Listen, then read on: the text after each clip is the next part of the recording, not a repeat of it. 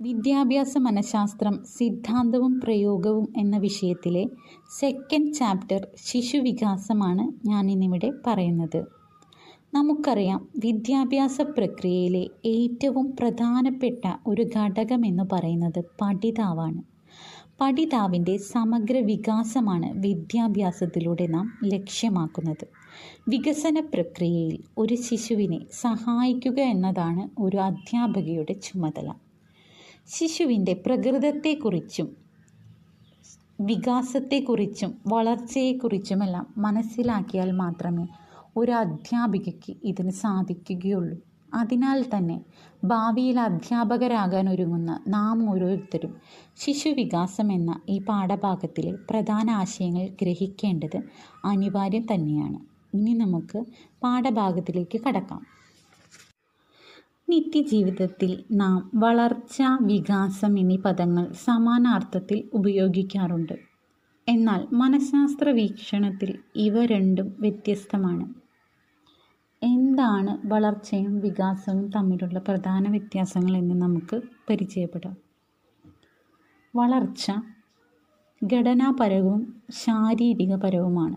ഉദാഹരണം മാംസപേശികളുടെ വളർച്ച അസ്ഥികളുടെ വളർച്ച എന്നിവ. എന്നാൽ വികാസം ശാരീരികം മാത്രമല്ല അതൊരു വ്യക്തിയുടെ സാമൂഹിക വൈജ്ഞാനിക വൈകാരിക ഘടകങ്ങളുടെ സമഗ്രമായ വളർച്ചയാണ്. വളർച്ച ബാഹ്യമായ മാറ്റങ്ങളെ കുറിക്കുന്നു. അതായത് നമുക്കത് പുറമേ കാണാനായിട്ട് സാധിക്കും. എന്നാൽ വികാസം ആന്തരികമാണ്. അത് നമുക്ക് പുറമേ കാണാൻ സാധിക്കില്ല. അതൊരു വ്യക്തിയുടെ ഉള്ളിലാണ് നടക്കുന്നത്. വളർച്ച പരിപക്വനത്തെയും പഠനത്തെയും ആശ്രയിക്കുന്നില്ല. എന്നാൽ വികാസം പരിപക്വനത്തെയും പഠനത്തെയും ആശ്രയിച്ചിരിക്കും. വളർച്ച പാരിമാണികമാണ് ക്വാണ്ടിറ്റേറ്റീവാണ്. അത് നമുക്ക് അളന്ന് തിട്ടപ്പെടുത്താനായിട്ട് സാധിക്കും. ഒരു വ്യക്തിയുടെ ഉയരം തൂക്കം എന്നിവ നമുക്ക് അളന്ന് തിട്ടപ്പെടുത്താൻ കഴിയും. എന്നാൽ വികാസം ഗുണാത്മകമാണ് ക്വാളിറ്റേറ്റീവാണ്. അത് നമുക്ക് ഒരിക്കലും അളന്ന് തിട്ടപ്പെടുത്താനായിട്ട് സാധിക്കില്ല. വളർച്ച അനുസ്യൂത പ്രക്രിയയല്ല. പരിപക്വനത്തോടു കൂടി വളർച്ച അവസാനിക്കുന്നു. അതായത് അതായത് വളർച്ച ഒരു വ്യക്തിയിൽ നിരന്തരം സംഭവിക്കുന്നില്ല. ഒരു നിശ്ചിത പ്രായമാകുമ്പോൾ അത് അവസാനിക്കുന്നു. എന്നാൽ വികാസം ജനനം മുതൽ മരണം വരെ സംഭവിക്കുന്നു. ഇവയാണ് വളർച്ചയും വികാസവും തമ്മിലുള്ള പ്രധാന വ്യത്യാസങ്ങൾ. ഇനി നമുക്ക് വിവിധ വികാസഘട്ടങ്ങൾ പരിചയപ്പെടാം. വികാസഘട്ടങ്ങളെ പൊതുവെ രണ്ടായി തരംതിരിച്ചിട്ടുണ്ട്.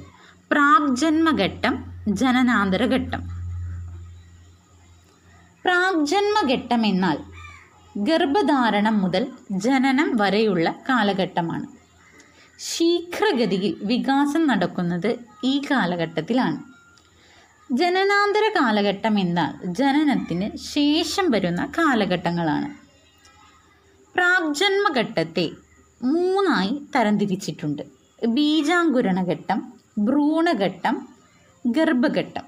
ബീജാങ്കുരണഘട്ടം എന്നാൽ ബീജസങ്കലനം മുതൽ പതിമൂന്ന് ദിവസം വരെയുള്ള സമയമാണ്. ഭ്രൂണഘട്ടം എന്നാൽ പതിനാലാം ദിവസം മുതൽ എട്ടാഴ്ച കഴിയുന്നത് വരെയുള്ള സമയം. ശിശുരൂപ കാലഘട്ടം അഥവാ ഗർഭകാലഘട്ടം എന്നാൽ രണ്ടാം മാസം മുതൽ ജനനം വരെയുള്ള സമയം. ഇതേപോലെ തന്നെ ജനനാന്തര ഘട്ടത്തെ അതായത് ജനനത്തിന് ശേഷമുള്ള ഘട്ടത്തെ പൊതുവെ അഞ്ചായി തരംതിരിച്ചിരിക്കുന്നു.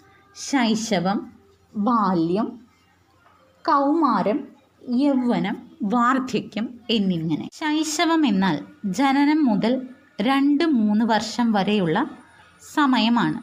അതായത് ജനിച്ച അന്നു മുതൽ മൂന്ന് വയസ്സ് വരെയുള്ള സമയം. ബാല്യം എന്നാൽ മൂന്ന് വയസ്സ് മുതൽ ആറ് വയസ്സ് വരെയുള്ള കാലഘട്ടമാണ്. ബാല്യത്തെ മൂന്നായി തരംതിരിച്ചിട്ടുണ്ട്. ആദിബാല്യം മധ്യബാല്യം അന്ത്യബാല്യം എന്നിങ്ങനെ.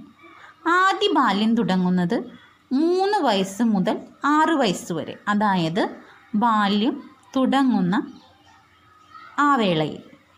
മധ്യബാല്യം തുടങ്ങുന്നത് ആറ് വയസ്സ് മുതൽ ഒമ്പത് വയസ്സ് വരെയുള്ള സമയത്തിലാണ്. അന്ത്യബാല്യം എന്നാൽ ബാല്യത്തിന്റെ അവസാന ഘട്ടമാണ്. അതായത് ഒമ്പത് വയസ്സ് മുതൽ പന്ത്രണ്ട് വയസ്സ് വരെയുള്ള കാലഘട്ടം. അടുത്തതായി കൗമാരം.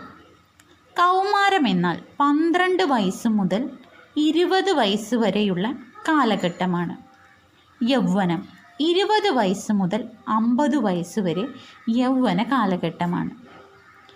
വാർദ്ധക്യം. അമ്പത് വയസ്സ് മുതൽ മരണം വരെയുള്ള കാലഘട്ടത്തെ വാർദ്ധക്യമെന്ന് പറയുന്നു. ഇനി നമുക്ക് ശൈശവത്തിലെ കുട്ടിയുടെ പൊതുപ്രകൃതങ്ങൾ അല്ലെങ്കിൽ സവിശേഷതകൾ എന്തെല്ലാമെന്ന് പരിചയപ്പെടാം. എപ്പോഴും പ്രവർത്തന നിരതമാകാനുള്ള താല്പര്യം അനുകരണ വാസന ജിജ്ഞാസ ചലനാത്മകത സ്നേഹം സുരക്ഷിതത്വം അംഗീകാരം എന്നിവയ്ക്കുള്ള ആഗ്രഹം. ഒരു വികാരത്തിൽ നിന്ന് മറ്റൊന്നിലേക്ക് പെട്ടെന്നുള്ള മാറ്റം. ആവശ്യങ്ങൾ നേടാനുള്ള വ്യഗ്രത. സ്വതന്ത്രമായി ചിന്തിക്കാനും ഭയരഹിതമായി അന്തരീക്ഷത്തിൽ പ്രവർത്തിക്കാനുമുള്ള താല്പര്യം ശ്രദ്ധാദൈർഘ്യക്കുറവ് അമൂർത്ത ചിന്തനത്തിനുള്ള ശേഷിക്കുറവ്. ഇവയെല്ലാമാണ് ശൈശവത്തിലെ ഒരു കുട്ടിയുടെ പൊതുപ്രകൃതങ്ങൾ അല്ലെങ്കിൽ സ്വഭാവ സവിശേഷതകൾ എന്ന് പറയുന്നത്. ഒരു കുട്ടിയുടെ ആദ്യ ബാല്യത്തിലെയും മധ്യബാല്യത്തിലെയും അന്ത്യബാല്യത്തിലെയും സ്വഭാവ സവിശേഷതകൾ അല്ലെങ്കിൽ പ്രകൃതങ്ങൾ എന്തെല്ലാമെന്ന് നമുക്ക് നോക്കാം. ആദ്യ ബാല്യത്തിലെ കുട്ടിയുടെ പ്രകൃതവും സവിശേഷതകളും ഓട്ടം ചാട്ടം സംഘകളികൾ എന്നിവയിൽ കൂടുതൽ താല്പര്യം കാണിക്കുന്നു. ശാരീരികവും ജൈവപരവുമായ ആവശ്യങ്ങൾക്ക് അന്യരെ ആശ്രയിക്കുന്ന പ്രവണത കുറയുന്നു. ജന്തുകഥകൾ താളപ്രധാനമുള്ള ഗാനങ്ങൾ എന്നിവ കൂടുതൽ ഇഷ്ടപ്പെടുന്നു. അനുകരണവാസന കൂടുതൽ പ്രകടിപ്പിക്കുന്നു. ജിജ്ഞാസ കൂടുതൽ പ്രകടിപ്പിക്കുകയും മുതിർന്നവരോട് പലവിധ ചോദ്യങ്ങൾ ചോദിക്കുകയും ചെയ്യുന്നു. മധ്യബാല്യത്തിലെ കുട്ടിയുടെ പ്രകൃതവും സവിശേഷതകളും യുക്തിപൂർവം ചോദ്യങ്ങൾ ചോദിക്കാൻ ഇഷ്ടപ്പെടുന്നു. വീരകഥകളും ജന്തുകഥകളും ഇഷ്ടപ്പെടുന്നതിനോടൊപ്പം ഫലിതബോധമുള്ള സന്ദർഭങ്ങളെയും കുട്ടി ഇഷ്ടപ്പെടുന്നു. വിവിധ പ്രവർത്തനങ്ങളിൽ ഏർപ്പെടാനും പഠിക്കാനും ഇഷ്ടപ്പെടുന്നു. സംഘബോധം കൂടുതൽ തീവ്രമാകുന്നു. അന്ത്യബാല്യത്തിലെ കുട്ടിയുടെ പ്രകൃതവും സവിശേഷതകളും. സാമൂഹിക ബോധം കൂടുതൽ വികസിക്കുകയും ഉത്തരവാദിത്ത ബോധം പ്രകടമാകുകയും ചെയ്യുന്നു. കൂടുതൽ യാഥാർത്ഥ്യ ബോധത്തോടുകൂടി പെരുമാറാൻ കഴിയുന്നു. പഠനത്തിലും കളികളിലും മത്സര്യബോധം വർദ്ധിക്കുന്നു. വിമർശന ബുദ്ധിയോടുകൂടി കാര്യങ്ങളെ വിശകലനം ചെയ്യാൻ തുടങ്ങുന്നു. വീരാരാധന പ്രബലമാകുന്നു. ശാസ്ത്രീയ ചിന്തയും ജീവിത മൂല്യങ്ങളും കാഴ്ചപ്പാടുകളും രൂപപ്പെടുന്നു. ഭാഷാശേഷികളിൽ നിപുണത അല്ലെങ്കിൽ വൈദഗ്ധ്യം നേടുന്നു ഇവയെല്ലാമാണ് ആദ്യ ബാല്യത്തിലെയും മധ്യബാല്യത്തിലെയും അന്ത്യബാല്യത്തിലെയും എല്ലാം കുട്ടിയുടെ സ്വഭാവ സവിശേഷതകൾ. നമുക്ക് വികാസ തത്വങ്ങളെക്കുറിച്ച് പഠിക്കാം. വികാസം അനുസ്യൂതമാണ്. അതായത് ഒരു കുട്ടിയുടെ ജനനം മുതൽ മരണം വരെ കുട്ടിയിൽ വികാസം സംഭവിച്ചുകൊണ്ടിരിക്കുന്നു. അടുത്തത് വികാസം ക്രമീകൃതമാണ്. എല്ലാ ജീവജാലങ്ങളിൽ എന്നതുപോലെ തന്നെ മനുഷ്യനിലും വികസനക്രമത്തിൽ ഒരു ക്രമീകരണവും പിന്തുടർച്ചയും കാണാൻ കഴിയും. ഉദാഹരണം ഒരു കുട്ടിക്കും ഇരിക്കുന്നതിന് മുൻപ് നടക്കാൻ കഴിയില്ല. അതിന്റെ ക്രമങ്ങൾ പാലിച്ചു മാത്രമേ കുട്ടിയിൽ വികാസങ്ങൾ നടക്കുകയുള്ളൂ. വികാസം സഞ്ചിത സ്വഭാവത്തോട് കൂടിയതാണ്.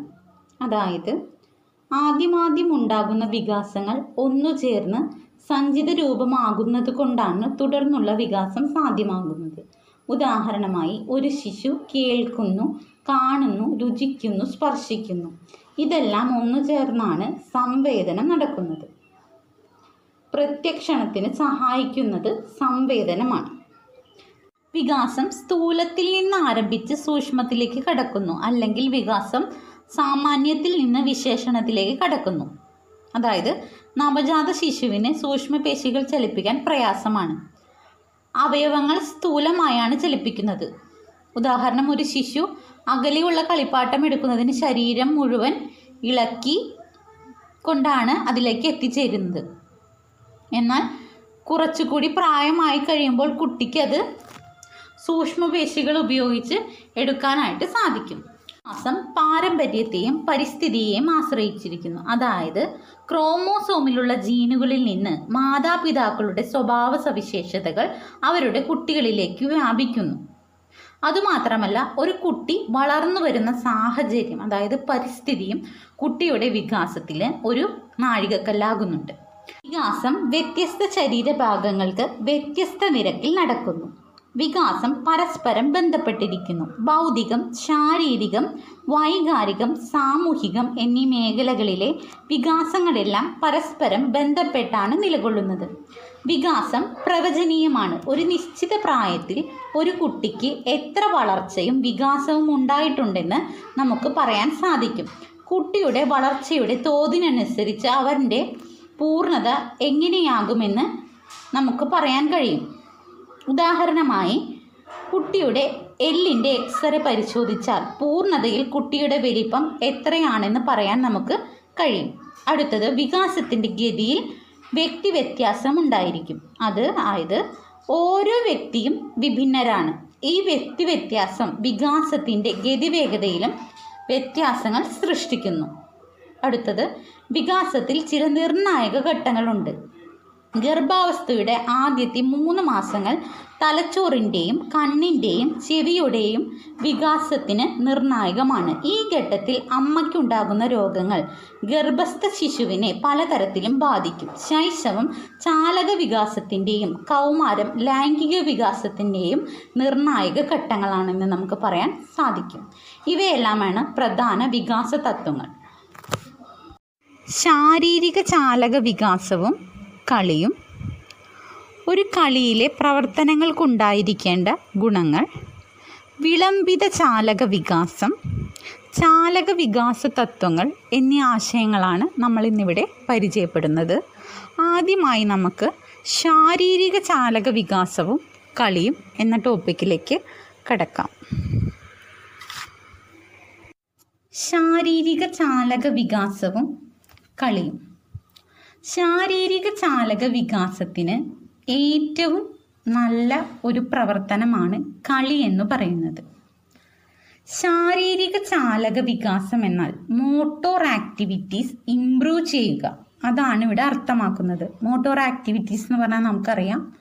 ഓട്ടം ചാട്ടം സ്പീഡിലുള്ള നടത്തം ഇവയെല്ലാമാണ് മോട്ടോർ ആക്ടിവിറ്റീസ്. ഒരു കുട്ടിയിലെ മോട്ടോർ ആക്ടിവിറ്റീസ്.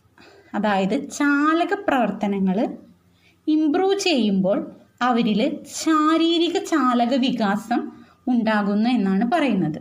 അതിന് ഏറ്റവും നല്ലൊരു ഉപാധിയാണ് കളികൾ എന്ന് പറയുന്നത്. ഒരു കുട്ടി ശാരീരിക ചാലക വികാസം ആർജിക്കുന്നത് വിവിധ ശാരീരിക ചാലക പ്രവർത്തനങ്ങളിൽ ഏർപ്പെട്ടുകൊണ്ടാണ്. ഏറ്റവും മികച്ച ചാലക പ്രവർത്തനം എന്ന നിലയിൽ കളികൾ ശാരീരിക ചാലക വികാസത്തിൽ സുപ്രധാനമായൊരു പങ്ക് വഹിക്കുന്നുണ്ട്. ശാരീരിക അവയവങ്ങൾക്ക് കളിയിലൂടെ മികച്ച വ്യായാമം ലഭിക്കുന്നു. ഉദാഹരണം കൈകാലുകൾ ശാരീരപേശികൾ ആന്തരിക അവയവങ്ങൾ പഞ്ചേന്ദ്രിയങ്ങൾ തുടങ്ങിയവയുടെ വളർച്ചയ്ക്കും കാര്യക്ഷമതയ്ക്കും വ്യായാമം ആവശ്യമാണ്. ഇതിന് കളികൾ വളരെ സഹായകരമാണ്. ശരീരത്തിലെ വിവിധ ഗ്രന്ഥികൾ പ്രവർത്തനക്ഷമമാക്കുന്നതിനും കളികൾ നമ്മെ സഹായിക്കുന്നുണ്ട്. മാത്രമല്ല ബഹുമുഖ ബുദ്ധി സങ്കല്പമനുസരിച്ച് കായികവും ശാരീരികവുമായ ബുദ്ധിശക്തിയുടെ വികാസം മറ്റേതൊരു ബുദ്ധിഘടകത്തെയും പോലെ പ്രാധാന്യം തന്നെയാണ്. പുതിയ പുതിയ ആശയങ്ങളും അനുഭവങ്ങളും ആർജിക്കുന്നതിനും കുട്ടിയിലെ നൈപുണ്യങ്ങൾ വികസിപ്പിക്കുന്നതിനും കുട്ടികളെ പ്രാപ്തരാക്കുന്ന ഏറ്റവും നല്ലൊരു പഠന ഉപാധിയാണ് കളികൾ. കുട്ടികളെ സംബന്ധിച്ചിടത്തോളം ഏറ്റവും മികച്ചതും താല്പര്യം ജനിപ്പിക്കുന്നതുമായ പഠന പ്രവർത്തനം കളി തന്നെയാണെന്ന് നമുക്ക് നിസ്സംശയം പറയാൻ സാധിക്കും. അതുകൊണ്ട് തന്നെ കുട്ടികളെ വിവിധ തരത്തിലുള്ള കളികളിൽ ഏർപ്പെടുത്തിക്കൊണ്ട് നമുക്ക് അവരുടെ ശാരീരിക ചാലക വികാസം ഉറപ്പുവരുത്താൻ കഴിയും. ഇനി നമുക്ക് ഒരു കളിയിലെ പ്രവർത്തനങ്ങൾക്കുണ്ടായിരിക്കേണ്ട ഗുണങ്ങൾ എന്തെല്ലാമെന്ന് പരിചയപ്പെടാം. കുട്ടികളുടെ പ്രകൃതത്തിനും നിലവാരത്തിനും യോജിച്ചത് ആയിരിക്കണം. നമ്മൾ കുട്ടികളെ ഒരു കളിയിൽ ഏർപ്പെടുത്തുമ്പോൾ ആ കളി കുട്ടിയുടെ പ്രകൃതത്തിനും നിലവാരത്തിനും യോജിച്ചത് ആയിരിക്കണം. രസകരമായിരിക്കണം.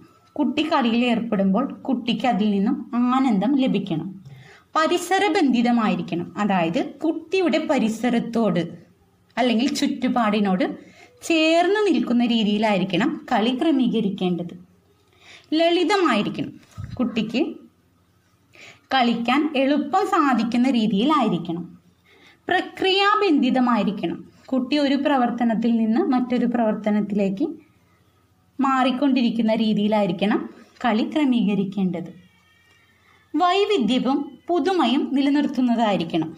കുട്ടി കളിയിൽ ഏർപ്പെടുമ്പോൾ കുട്ടിക്ക് അതിൽ നിന്ന് വൈവിധ്യവും ഒരു പുതിയ അനുഭൂതിയും അതായത് ഒരു പുതിയ കാര്യം അല്ലെങ്കിൽ ഒരു പുതിയ ആശയം നേടാൻ കഴിയണം. സ്വതന്ത്രമായി ഇടപെടാൻ സാധിക്കണം. അതായത് പേടി കൂടാതെ കുട്ടിക്ക് കളിക്കാൻ കഴിയണം. സമഗ്ര വികാസം ഉറപ്പുവരുത്തുന്നതായിരിക്കണം. കുട്ടിയുടെ ശാരീരികവും വൈകാരികവും വൈജ്ഞാനികവുമായ വികാസത്തിന് കളി സഹായിക്കണം. അതുപോലെ തന്നെ മാനവികതയിൽ ഊന്നിയതായിരിക്കണം. അതായത് ഒരു കുട്ടിയുടെ മാനുഷിക മൂല്യങ്ങൾക്ക് പരിഗണന ലഭിക്കുന്ന രീതിയിലായിരിക്കണം കളികൾ ക്രമീകരിക്കേണ്ടത്. ഇവയെല്ലാമാണ് ഒരു കളിയിലെ പ്രവർത്തനങ്ങൾക്കുണ്ടായിരിക്കേണ്ട ഗുണങ്ങൾ. ഇനി നമുക്ക് എന്താണ് വിളംബിത ചാലക വികാസം അഥവാ ഡിലൈഡ് മോട്ടോർ ഡെവലപ്മെന്റ് എന്താണെന്ന് പരിചയപ്പെടാം. ഒരു കുട്ടിയുടെ ചാലക വികാസത്തിലുണ്ടാകുന്ന താമസക്കുറവാണ് വിളംബിത ചാലക വികാസം എന്നതുകൊണ്ട് ഉദ്ദേശിക്കുന്നത്. അതായത് കുട്ടിക്ക് കുട്ടിയുടെ പ്രായത്തിനനുസരിച്ചുള്ള മോട്ടോർ ആക്ടിവിറ്റീസ് അല്ലെങ്കിൽ ചാലക പ്രവർത്തനങ്ങൾ ചെയ്യാൻ പറ്റാത്ത സാഹചര്യം. അതാണ് വിളംബിത ചാലക വികാസം. ഒരു ഉദാഹരണമായിട്ട് പറയുകയാണെങ്കിൽ ആറു മാസത്തിലാണ് ഒരു കുട്ടി ഇരിക്കുന്നത്. പക്ഷേ വിളംബിത ചാലക വികാസമുള്ള കുട്ടി ഇരിക്കേണ്ട പ്രായത്തിൽ അതായത് ആറ് മാസത്തിൽ കമന്നു പോവുകയാണ് ചെയ്യുന്നത്. മൂന്ന് മാസത്തിൽ ചെയ്യേണ്ട പ്രവൃത്തി കുട്ടി ചെയ്യുന്നത് ആറുമാസത്തിലാണ് അതാണ് ഇവിടെ വിളംബിത ചാലക വികാസം എന്നതുകൊണ്ട് ഉദ്ദേശിക്കുന്നത്. ഇതിന് ചില കാരണങ്ങളുണ്ട്. ചില കാരണങ്ങൾ മൂലമാണ് ഇങ്ങനെ സംഭവിക്കുന്നത്. അവയെല്ലാം എന്തെല്ലാമെന്ന് നമുക്ക് പരിചയപ്പെടാം. അനാരോഗ്യകരമായ അവസ്ഥ മൂലം. തടിച്ച ശരീരം. കുട്ടിക്ക് മോട്ടോർ ആക്ടിവിറ്റീസ് ചെയ്യാനുള്ള ഭയം. ബുദ്ധിവികാസത്തിലുള്ള കുറവ് അതായത് ഐക്യുവിലുള്ള കുറവ്. ശാരീരികമായ പരിമിതികൾ മൂലം അതായത് ഫിസിക്കലായിട്ടുള്ള എന്തെങ്കിലും പ്രോബ്ലംസ് കൈകാലുകൾക്കോ അതോ മറ്റു ശാരീരിക അവയവങ്ങൾക്കോ ഉള്ള എന്തെങ്കിലും പ്രശ്നങ്ങൾ. മൂലവും ഇങ്ങനെ സംഭവിക്കാം. ഇതെല്ലാമാണ് വിളംബിത ചാലക വികാസത്തിന് കാരണമാകുന്ന കാര്യങ്ങൾ. ഇനി നമുക്ക് ചാലക വികാസ തത്വങ്ങൾ പരിചയപ്പെടാം. സ്ഥൂല ചലനങ്ങളിൽ നിന്ന് സൂക്ഷ്മ ചലനങ്ങളിലേക്ക് അതായത് മൊത്തത്തിൽ നിന്ന് പ്രത്യേക പേശികളിലേക്ക്. കുട്ടികൾ എന്തെങ്കിലും ഒരു വസ്തു എടുക്കണമെങ്കിൽ കുട്ടിയുടെ ശരീരം മൊത്തമായി ആ വസ്തുവിലേക്ക് ചലിപ്പിച്ചതിന് ശേഷമാണ് ആ വസ്തു എടുക്കുന്നത്. എന്നാൽ കുട്ടി കുറച്ചുകൂടി മുതിർന്നാൽ കുട്ടിക്ക് അത് സൂക്ഷ്മ പേശികൾ ഉപയോഗിച്ച് എടുക്കാൻ സാധിക്കും. അതായത് കുട്ടിയുടെ കൈ കൊണ്ടോ അല്ലെങ്കിൽ ഒരു വിരൽ കൊണ്ടോ എടുക്കാനായിട്ട് സാധിക്കും. അതാണ് അവിടെ സ്ഥൂല പേശികളിൽ നിന്ന് സൂക്ഷ്മ പേശികളിലേക്ക് എന്ന് അർത്ഥമാക്കുന്നത്.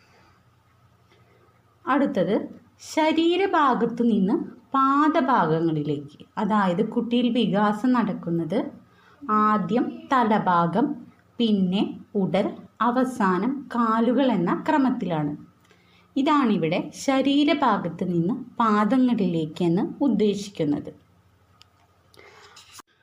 അടുത്തതായി അധികോർജ വിനിമയത്തിൽ നിന്ന് ലഘുപ്രയത്നത്തിലേക്ക്. അതായത് ഒരു ശിശു ഏർപ്പെടുന്ന പല പ്രവർത്തനങ്ങളിലും വർദ്ധിതമായ രീതിയിൽ ഊർജം പ്രയോജനപ്പെടുത്തുന്നതായി നമുക്ക് കാണാൻ സാധിക്കും. ഉദാഹരണമായി തന്റെ സന്തോഷം പ്രകടിപ്പിക്കുന്ന ഒരു കുട്ടി അതായത് ചെറിയ കുട്ടി തന്റെ കൈകാലുകൾ ഉപയോഗിച്ചോ അല്ലെങ്കിൽ ഉച്ചത്തിൽ ശബ്ദമുണ്ടാക്കിയോ ആണ് കുട്ടിയുടെ സന്തോഷം പ്രകടിപ്പിക്കുക. എന്നാൽ കുട്ടി കുറച്ചുകൂടി മുതിർന്നാൽ ആ സന്തോഷ പ്രകടനം കുട്ടി എന്തെങ്കിലും ഒരു ചെറിയ പ്രകടനത്തിൽ അതായത് ഒരു പുഞ്ചിരിയിലോ മറ്റു രീതിയിലോ പ്രകടിപ്പിക്കുന്നതായി നമുക്ക് കാണാം. ഇതാണിവിടെ അധികോർജ വിനിമയത്തിൽ നിന്ന് ലഘു പ്രയത്നത്തിലേക്ക് എന്ന് ഉദ്ദേശിക്കുന്നത്. ഇവയെല്ലാമാണ് ചാലക വികാസ തത്വങ്ങൾ. ശിശുവികാരങ്ങളുടെ പ്രത്യേകതകൾ എന്തെല്ലാം? പ്രധാനപ്പെട്ട ശിശുവികാരങ്ങൾ ഏതെല്ലാം?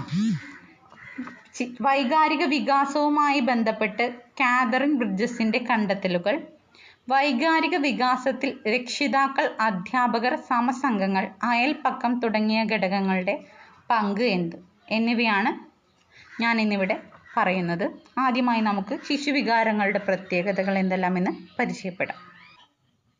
ശിശുവികാരങ്ങൾ ഹ്രസ്വായുസുള്ളവയാണ് അതായത് ക്ഷണികമാണ്. ശിശുവികാരങ്ങൾ അല്പസമയത്തേക്ക് മാത്രമേ നിലനിൽക്കുകയുള്ളൂ. അത് കഴിഞ്ഞാൽ അത് പെട്ടെന്ന് തന്നെ കെട്ടടങ്ങുന്നു. ശിശുവികാരങ്ങൾ തീവ്രങ്ങളാണ്. തീവ്രതയേറിയ വികാരങ്ങളാണ് കുട്ടികൾ പൊതുവെ പ്രകടിപ്പിക്കുന്നത്. വികാരമുണർത്തുന്ന സാഹചര്യം വളരെ നിസ്സാരമായാൽ പോലും കുട്ടി അതിന് അമിതമായ വികാര പ്രകടനങ്ങൾ നടത്തും. ഉദാഹരണമായിട്ട് പറയാണ് ഒരു കുട്ടിയുടെ ശരീരത്തിൽ കുട്ടിക്ക് അനുഭവപ്പെടുന്നത് ചെറിയൊരു വേദനയാണെങ്കിലും വലിയൊരു വേദനയാണെങ്കിലും കുട്ടി അതിന് ഉറക്കെ കരയും. അതായത് തീവ്രമായ രീതിയിൽ തന്നെ അത് പ്രകടിപ്പിക്കും. അല്ലാതെ ചെറിയ വേദനയ്ക്ക് നിസ്സാരമായ രീതിയിൽ കരഞ്ഞ് വികാരം പ്രകടിപ്പിക്കാൻ കുട്ടിക്ക് അറിയില്ല. ഏതൊരു കാര്യത്തിനും കുട്ടി നൽകുന്ന പ്രതികരണം എന്ന് പറയുന്നത് തീവ്രതയേറിയതാണെന്ന് നമുക്കിതിൽ നിന്നും മനസ്സിലാക്കാം. ശിശുവികാരങ്ങൾ മാറി മാറി വരുന്നു. അതായത് ചഞ്ചലത ഉളവാക്കുന്നതാണ് ശിശുവികാരങ്ങൾ. ഒന്നിൽ നിന്ന് മറ്റൊന്നിലേക്ക് പെട്ടെന്ന് തന്നെ വ്യതിചലിക്കും ഉദാഹരണമായിട്ട് പറയുകയാണെങ്കിൽ കരഞ്ഞുകൊണ്ടിരിക്കുന്ന ഒരു കുട്ടി തനിക്ക് ഇഷ്ടപ്പെട്ട എന്തെങ്കിലും ഒരു വസ്തു ലഭിച്ചാൽ ഉടനടി കരയുക എന്ന വികാര പ്രകടനത്തിൽ നിന്നും ചിരിക്കുക എന്ന വികാരത്തിലേക്ക് ഉടനടി തന്നെ മാറുന്നു. ശിശുവികാരങ്ങൾ നിരീക്ഷിക്കാവുന്നതാണ്. ശിശുക്കളിലെ വൈകാരികത നമുക്ക് പെട്ടെന്ന് തന്നെ കണ്ടെത്താൻ കഴിയും. മുതിർന്നവരുടേത് പോലെ കുട്ടികൾക്ക് തന്റെ വികാരങ്ങൾ ഒളിപ്പിച്ചു വെക്കാനോ മൂടി വെക്കാനോ സാധിക്കില്ല. അവർക്കുണ്ടാകുന്ന വികാരങ്ങൾ അവർ അപ്പപ്പോൾ തന്നെ പുറപ്പെടുവിക്കുന്നു. അതുകൊണ്ട് തന്നെ നമുക്കത് കണ്ട് മനസ്സിലാക്കാനായിട്ട് സാധിക്കും. ശിശു വികാരങ്ങൾ പെട്ടെന്ന് തന്നെ കെട്ടടങ്ങുന്നു. സംക്ഷിപ്തമാണ്. അതായത് ഒരു കുട്ടി പ്രകടിപ്പിക്കുന്ന വികാരം കുട്ടിക്ക് കുറേ നേരം നീട്ടിക്കൊണ്ടു പോകാനായിട്ട് സാധിക്കില്ല. നിശ്ചിത സമയം അതായത് പെട്ടെന്ന് തന്നെ അത് അവസാനിപ്പിക്കും. അതാണ് ഇവിടെ ഉദ്ദേശിക്കുന്നത്. ശിശുവികാര പ്രകടനം കൂടെ കൂടെ ഉണ്ടാകുന്നു. അതായത് ശിശുവികാരങ്ങളുടെ പ്രകടനത്തിന് ആവൃത്തി കൂടുതലായിരിക്കും. ഒരു ദിവസത്തിനുള്ളിൽ ശിശു പ്രകടിപ്പിക്കുന്ന വികാരങ്ങളുടെ എണ്ണം വളരെ കൂടുതലാണ്. ചിലപ്പോൾ ഒരേ വികാരം തന്നെ ഒരു ദിവസം കുട്ടി നിരവധി തവണ ആവർത്തിച്ചു എന്നും വരാം. പക്ഷേ പ്രായമാകുമ്പോൾ കുട്ടിക്ക് സമായോജനം ഉണ്ടാകുന്നു. അതായത് അഡ്ജസ്റ്റ്മെന്റ് മെന്റാലിറ്റി ഉണ്ടാകുന്നു. അപ്പോൾ കുട്ടിയുടെ വികാര പ്രകടനങ്ങളുടെ ആവൃത്തി കുറഞ്ഞു വരുന്നതായിട്ട് നമുക്ക് കാണാൻ സാധിക്കും. അടുത്തതായി ശിശുക്കളുടെ രണ്ട് വിക വൈകാരിക അവസ്ഥകളുടെ ഇടവേള കുറവായിരിക്കും. ശിശുക്കളുടെ രണ്ട് വൈകാരിക അവസ്ഥകളുടെ ഇടവേള കുറവായിരിക്കും. അതായത് ശിശുക്കളുടെ വൈകാരിക അവസ്ഥകൾ ആവർത്തിക്കപ്പെടുമെന്ന് നമ്മൾ മുന്ന് പഠിച്ചു. ഇവ ആവർത്തിക്കുന്നത് ഒരു കൃത്യമായ ഇടവേള പാലിച്ചുകൊണ്ടായിരിക്കും. ഒരു ദിവസം തന്നെ കുട്ടികളുടെ വൈകാരിക പ്രകടനങ്ങൾ ആവർത്തിച്ച് ആവർത്തിച്ച് വരും. പക്ഷേ അതൊരു ഇടവേള പാലിച്ചുകൊണ്ടായിരിക്കും എന്നാണ് ഇവിടെ പറയുന്നത്. അപ്പോൾ ഇവയൊക്കെയാണ് ശിശുക്കളുടെ വികാരങ്ങളുടെ പ്രത്യേകതകൾ എന്ന് പറയുന്നത്. ഇനി നമുക്ക് കുട്ടികളിലെ പ്രധാന വികാരങ്ങൾ എന്തെല്ലാമെന്ന് പരിചയപ്പെടാം. ഭയം സംഭ്രമം ആകുലത ഉത്കണ്ഠ കോപം അസൂയ വിഷാദം ജിജ്ഞാസ ആനന്ദം സ്നേഹം എന്നിവയെല്ലാമാണ് കുട്ടികളിൽ പ്രകടമാകുന്ന പ്രധാന വികാരങ്ങൾ. അടുത്തതായി നമുക്ക് വൈകാരിക വികാസത്തെക്കുറിച്ച് കാതറിൻ ബ്രിഡ്ജസ് എന്ന മനഃശാസ്ത്രജ്ഞ നടത്തിയ കണ്ടെത്തലുകൾ എന്തെല്ലാമെന്ന് പരിചയപ്പെടാം. കുട്ടികളുടെ വൈകാരിക വികാസത്തെക്കുറിച്ച് ശാസ്ത്രീയമായി പഠിച്ച മനഃശാസ്ത്രജ്ഞയാണ് കാതറിൻ ബ്രിഡ്ജസ്. നവജാത ശിശുക്കൾ മുതൽ ഇരുപത്തിനാല് മാസം പ്രായമായ കുട്ടികൾ വരെ ഉൾപ്പെട്ട ഒരു വലിയ സംഘം ശിശുക്കളെ ഒരു വാത്സല്യ ഗൃഹത്തിൽ വെച്ച് നിരീക്ഷിച്ചാണ് കാതറിൻ ബ്രിഡ്ജസ് പഠന വിധേയമാക്കിയത് നവജാത ശിശുക്കളിൽ ഒരുതരം സാന്ദ്രാസം അതായത് എക്സൈറ്റ്മെന്റ് അഥവാ ഒരു ഇളക്കം മാത്രമാണ് കാണപ്പെടുന്നത് എന്നാണ് അവർ കണ്ടെത്തിയത്. ഇത്തരത്തിൽ അവർ ഒരു കുട്ടിയുടെ ജനനം മുതൽ ഇരുപത്തിനാല് മാസം വരെ പ്രകടമാകുന്ന വികാരങ്ങളെ അതായത് കുട്ടിയിൽ പ്രകടമാകുന്ന പുതിയ പുതിയ വികാരങ്ങളെ ചിട്ടപ്പെടുത്തി ഒരു ചാർട്ട് രൂപീകരിക്കുകയുണ്ടായി. ഈ ചാർട്ട് പിന്നീട് ബ്രിഡ്ജസ് ചാർട്ട് എന്ന പേരിൽ അറിയപ്പെട്ടു. ജനനം മുതൽ മൂന്ന് മാസം ആറു മാസം പന്ത്രണ്ട് മാസം പതിനെട്ട് മാസം ഇരുപത്തിനാല് മാസം. എന്നീ ക്രമത്തിൽ കുട്ടികളിലുണ്ടാകുന്ന വികാരങ്ങളും പുതിയ പുതിയ വികാരങ്ങളും ചിട്ടപ്പെടുത്തിയാണ് ബ്രിഡ്ജസ് ഈ ചാർട്ട് രൂപീകരിച്ചിട്ടുള്ളത്.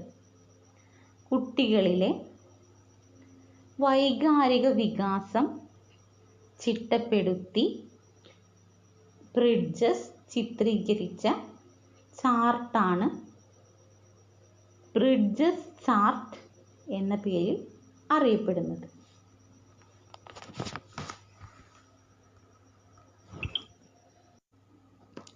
അടുത്തതായി നമുക്ക് കുട്ടികളുടെ വൈകാരിക വികാസത്തിൽ രക്ഷിതാക്കൾ അധ്യാപകർ സമസംഘങ്ങൾ അയൽപക്കം തുടങ്ങിയ ഘടകങ്ങളുടെ പങ്ക് എന്തെല്ലാമെന്ന് പരിചയപ്പെടാം.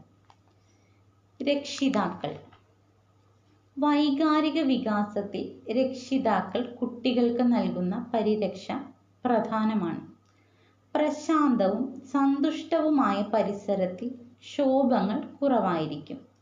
ഗൃഹത്തിലെ മുതിർന്നവരുടെ എണ്ണം അവരുടെ പ്രകൃതം അവർക്ക് കുട്ടിയോടുള്ള മനോഭാവം ഇവയൊക്കെ കുട്ടിയുടെ വൈകാരിക വികാസത്തിലെ പ്രധാനപ്പെട്ട ഘടകങ്ങളാണ്.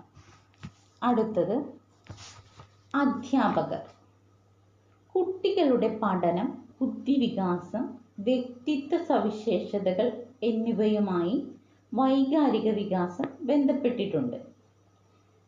ഈ ഘടകങ്ങളെല്ലാം പര പരസ്പരാശ്രിതവും പരസ്പര പൂരകവുമാണ് കുട്ടികളുടെ വൈകാരിക പരിശീലനങ്ങളെ നിയന്ത്രിക്കേണ്ടത് അധ്യാപകരാണ്.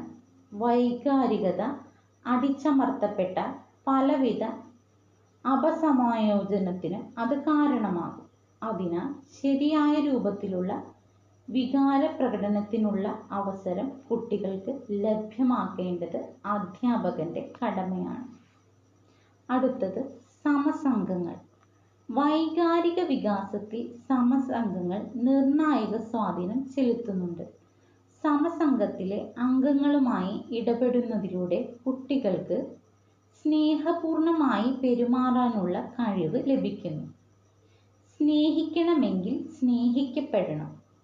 സമസംഗത്തിൽ നിന്നും കുട്ടികൾക്ക് ലഭിക്കുന്ന സ്നേഹത്തിന്റെ അളവാണ് മറ്റുള്ളവരെ സ്നേഹിക്കാൻ അവരെ പഠിപ്പിക്കുന്നത്. മാത്രമല്ല സമസംഘങ്ങളുടെ കൂടെ കളിക്കുകയും മറ്റ് ഇടപെടലുകൾ നടത്തുകയും ചെയ്യുമ്പോൾ ഒട്ടനേകം വൈകാരിക ഭാവനകൾ ആർജിക്കാൻ കുട്ടിക്ക് സാധിക്കും. അതേപോലെ തന്നെ പ്രാധാന്യമർഹിക്കുന്ന മറ്റൊരു ഘടകമാണ് അയൽപ്പക്കം നമ്മുടെ അയൽപ്പക്കം അല്ലെങ്കിൽ ചുറ്റുപാടുകളിൽ നിന്നും കുട്ടിയിൽ വൈകാരിക വികാസം സംഭവിക്കുന്നുണ്ട്. നല്ല ചുറ്റുപാടിൽ വളരുന്ന കുട്ടിയിൽ മാത്രമേ നല്ല രീതിയിലുള്ള വൈകാരിക പ്രകടനങ്ങൾ അല്ലെങ്കിൽ വൈകാരിക വികാസം ഉണ്ടാവുകയുള്ളൂ. വൈകാരിക ബുദ്ധി അഥവാ ഇമോഷണൽ ഇന്റലിജൻസ് എന്നതിനെപ്പറ്റി അരിസ്റ്റോട്ടിൽ പറഞ്ഞത് ഇങ്ങനെയാണ്. ദേഷ്യപ്പെടുവാൻ ആർക്കും കഴിയും. അത് എളുപ്പമാണ്. പക്ഷേ ശരിയായ വ്യക്തിയോട് ശരിയായ അളവിൽ ശരിയായ സമയത്ത് ശരിയായ കാര്യത്തിന് ശരിയായ രീതിയിൽ ദേഷ്യപ്പെടുക എന്നത് അത്ര എളുപ്പമല്ല എന്നാണ് അരിസ്റ്റോട്ടിൽ വൈകാരിക ബുദ്ധിയെക്കുറിച്ച് പറഞ്ഞിട്ടുള്ളത്.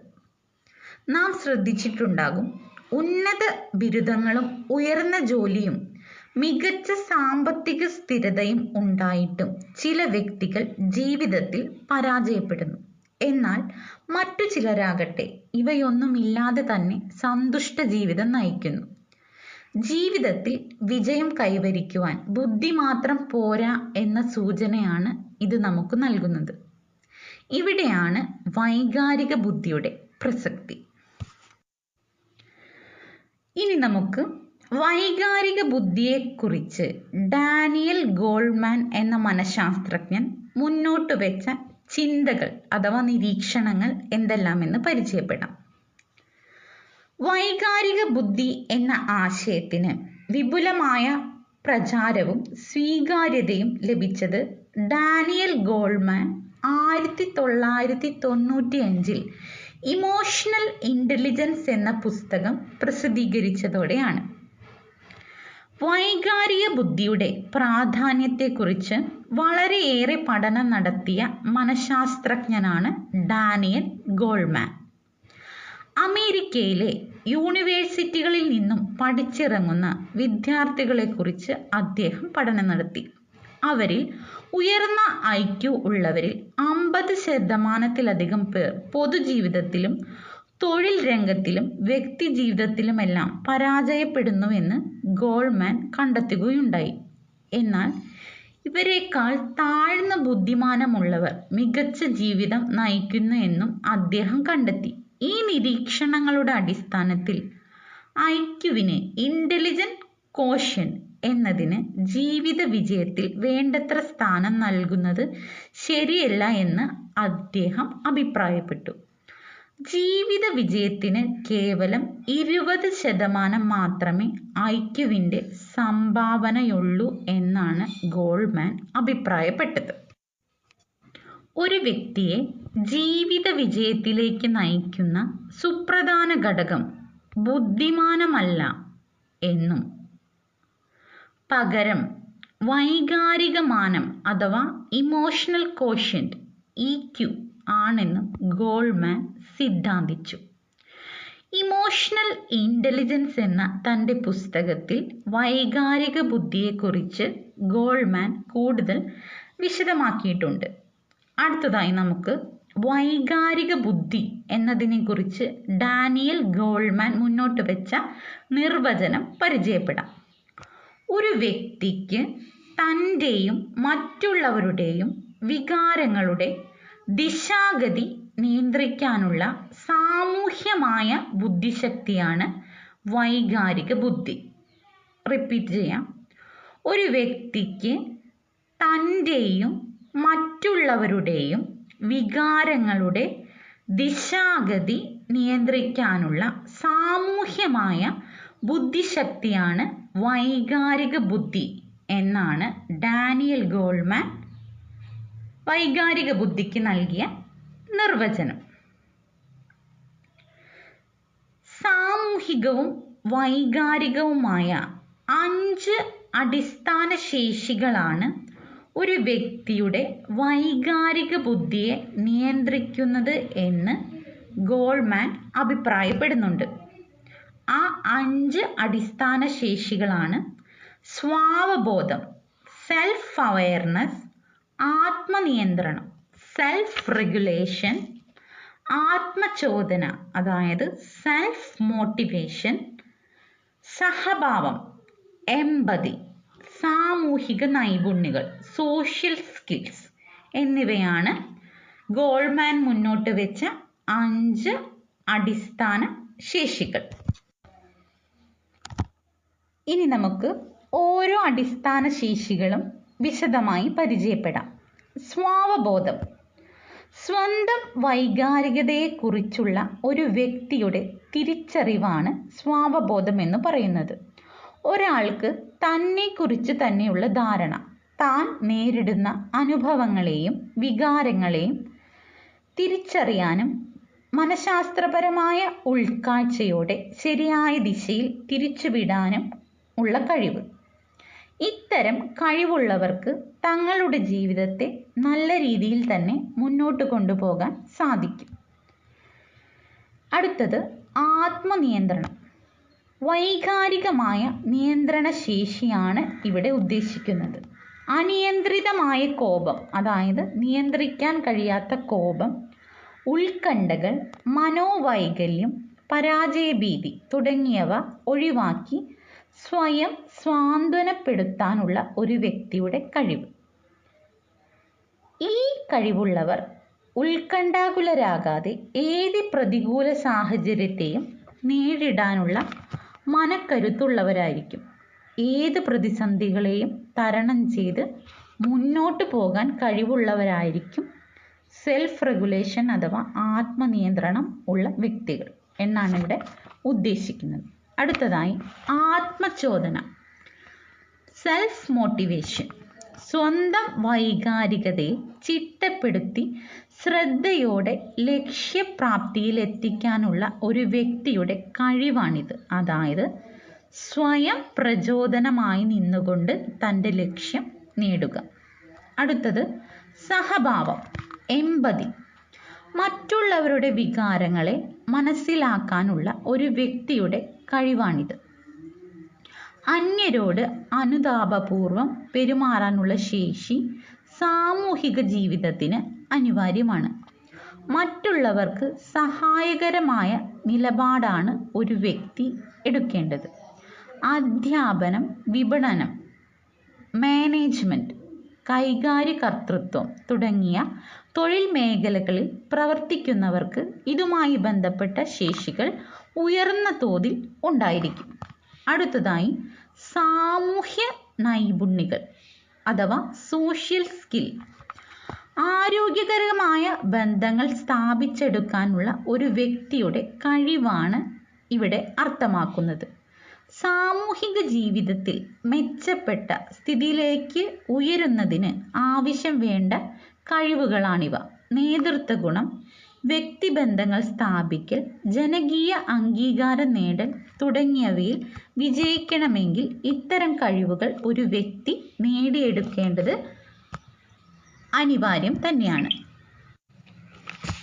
ഇവയിൽ സ്വാവബോധം ആത്മനിയന്ത്രണം ആത്മചോദനം എന്നിവയെ വ്യക്തിപര ശേഷികൾ അഥവാ പേഴ്സണൽ കോമ്പിറ്റൻസ് ആയും സാമൂഹ്യ അവബോധം സോഷ്യൽ അവയർനെസ് സാമൂഹിക നൈപുണ്യങ്ങൾ എന്നിവയെ സാമൂഹിക ശേഷികൾ ആയും ഗോൾമാൻ അവതരിപ്പിക്കുന്നു. അടുത്തതായി നമുക്ക് വൈകാരിക നിയന്ത്രണം ഇമോഷണൽ കൺട്രോൾ എന്ന ആശയം പരിചയപ്പെടാം. വികാരങ്ങളുടെ നിയന്ത്രണം ദൃഢതയുള്ളതാക്കുകയാണ് വൈകാരിക നിയന്ത്രണം എന്നതുകൊണ്ട് ഉദ്ദേശിക്കുന്നത്. വൈകാരിക നിയന്ത്രണം കൈവരിച്ച ഒരു വ്യക്തി വൈകാരിക പ്രകടനത്തിൽ സൂക്ഷ്മത പ്രകടിപ്പിക്കുന്നു. ഇത്തരത്തിൽ വൈകാരിക അനുഭവങ്ങളോട് സൂക്ഷ്മത പ്രകടിപ്പിക്കാൻ ഒരു വ്യക്തിക്ക് കഴിഞ്ഞാൽ ആ വ്യക്തി വൈകാരിക നിയന്ത്രണം കുറെയൊക്കെ നേടിയെടുത്തു എന്ന് നമുക്ക് പറയാനായിട്ട് സാധിക്കും. അടുത്തതായി നമുക്ക് വൈകാരിക നിയന്ത്രണത്തിനുള്ള മാർഗങ്ങൾ എന്തെല്ലാമെന്ന് പരിചയപ്പെടാം. വൈകാരിക വിക്ഷോഭത്തിന് കാരണമാകുന്ന അവസ്ഥകളെ ഒഴിവാക്കുക എന്നതാണ് വൈകാരിക നിയന്ത്രണത്തിനുള്ള ഏറ്റവും ലളിതമായ മാർഗം. അതുപോലെ തന്നെ വൈകാരിക നിയന്ത്രണത്തിനുള്ള ശാസ്ത്രീയ മാർഗം വൈകാരിക ഊർജത്തെ പ്രയോജനകരവും സമൂഹം അംഗീകരിക്കുന്നതുമായ കാര്യങ്ങളിലേക്ക് വഴിതിരിച്ചുവിടുക എന്നതാണ്. വൈകാരിക നിയന്ത്രണത്തിലുള്ള ശേഷി കുട്ടികളിൽ സ്വയമേ രൂപപ്പെട്ട് വരേണ്ടതാണ്. എങ്കിലും സാമൂഹ്യ പ്രതീക്ഷകൾക്ക് അനുസരിച്ചുള്ള പെരുമാറ്റം കുട്ടികളിൽ ഉറപ്പുവരുത്തുവാൻ രക്ഷിതാക്കളും അധ്യാപകരും നിരന്തരം ഇടപെടലുകൾ നടത്തേണ്ടത് അനിവാര്യം തന്നെയാണ്.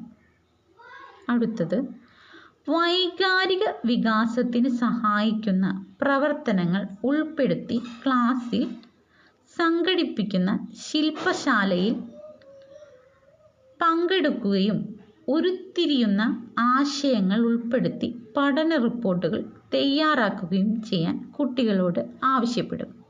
അടുത്തത് കുട്ടികളുടെ വൈകാരിക ബുദ്ധി വികാസത്തിന് ഉതകുന്ന തരത്തിലുള്ള പ്രവർത്തനങ്ങൾ ഉൾപ്പെടുത്തിക്കൊണ്ട് പാക്കേജ് തയ്യാറാക്കുക. അത് സ്കൂൾ ഇന്റേൺഷിപ്പ് സമയത്ത് പ്രയോജനപ്പെടുത്തുക. ഇവയെല്ലാമാണ് വൈകാരിക നിയന്ത്രണത്തിനുള്ള മാർഗങ്ങൾ.